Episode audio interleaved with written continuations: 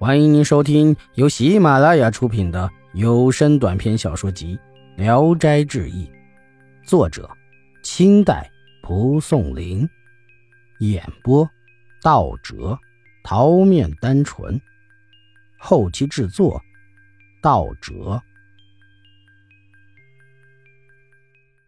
谁知竟有一位龙图阁大学士包公大胆上书弹劾曾某，奏书中说。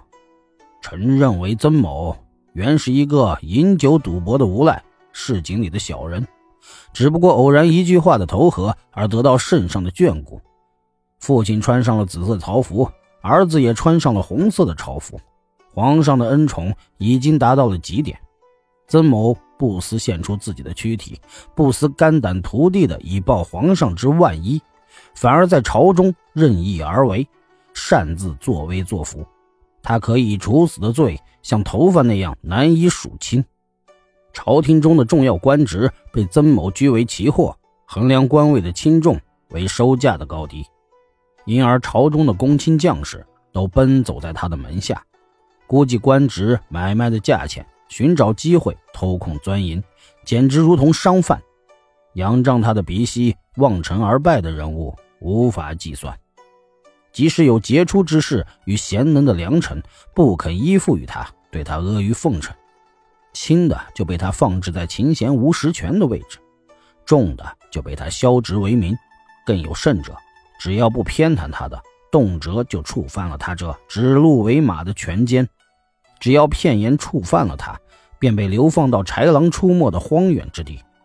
朝中有志之士为之心寒，朝廷因而孤立。又有那平民百姓的高血任意被他们蚕食，良家的女子被衣氏强娶，凶艳的气焰，受害者的冤愤暗无天日。只要他家的奴仆一到，太守县令都要看颜色行事；他的书信一到，连按察司、督察院也要为之殉情枉法，甚至连他那些奴才的儿子或者稍有瓜葛的亲戚，出门则乘坐驿站的公车。气势浩大，地方上所供给的东西稍有迟缓，在马上的鞭子立刻就会抽打你，残害人民，奴役地方官府。他随从所到之处，田野中的青草都为之一光。而曾某现在却正是身势显赫，炙手可热，依仗朝廷对他的宠幸，毫无悔改。每当皇帝召见他到宫阙之中，他就趁机进献别人。曾某刚从官府退回，他家中的后花园已响起歌声，好声色，玩狗马，白天黑夜荒淫无度，国计民生，他从来不去考虑。世界上难道有这样的宰相吗？内外惊恐，人群汹动，若不马上把他诛除，势必要酿成曹操与王莽那样的夺权之祸。臣日夜忧虑，不敢安居，我冒杀头之罪。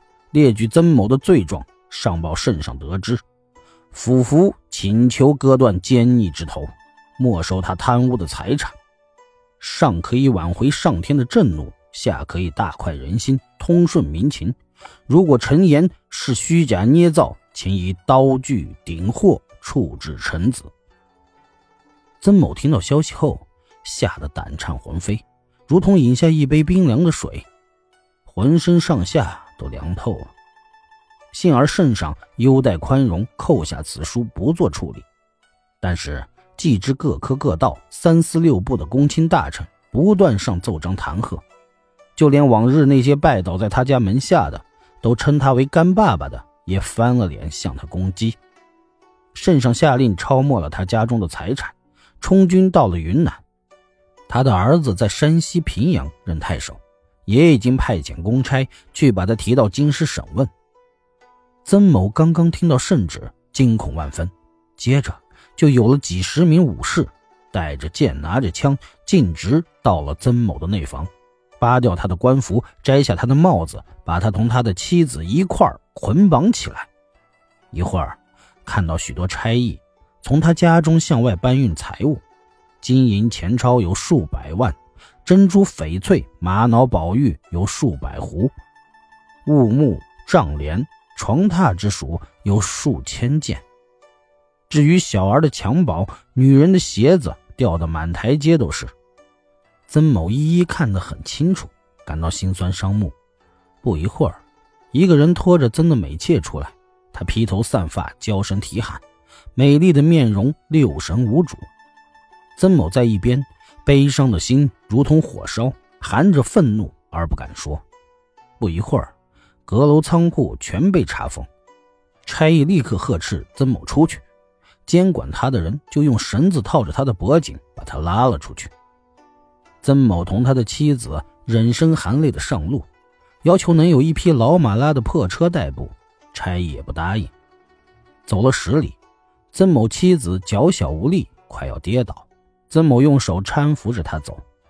又走了十里，自己也疲惫不堪，突然看见前边有一座高山直插云霄，自己发愁无法攀登过去。时时挽扶着妻子，相对哭泣，而监管的人面目狰狞的过来催促，不容许他们稍微的停歇。又看到太阳西斜，晚间无处可以投宿，不得已就弯着腰，深一步浅一步的走着。快到半山腰时，妻子实在无力了，坐在路旁哭泣。曾某也坐下来稍微休息，任凭监送的差役斥骂。忽然间。听到多人一起叫喊，有一群强盗各自拿着锋利的刀枪，跳着跑着追了过来。监送的差役大惊而逃。曾某直挺挺地跪在地上说：“我孤身被贬至边疆，行李中也无值钱的东西，哀求他们的宽恕。”这些强盗个个的瞪大了眼睛，愤愤地说：“我们这群人是被害的冤枉百姓，只要你这狗贼的头。”别的什么也不要。曾某愤怒的斥责说：“我虽然有罪，可我仍然是朝廷的命官。你们这群乱贼，真敢胡为！”群贼也怒极，挥动巨大的斧头就朝曾某的脖颈砍去。只听得见自己的头落地有声，惊魂未定，立刻见到两个小鬼把他的双手捆起来，赶着他走。大约走了几个时辰，到了一个大的都市。不多时，看到一座宫殿，大殿之上坐着一位相貌很是丑陋的阎王，靠在一个长长的鸡案上，在决断鬼魂的福祸。曾某急忙上前，匍匐跪在地上，请求阎王宽恕。阎王翻着看卷宗，才看了几行，就勃然大怒地说：“这是犯了欺君误国的罪，应当放到油锅里炸。”本集演播到此结束，谢谢大家的收听。喜欢请点赞、评论、订阅一下。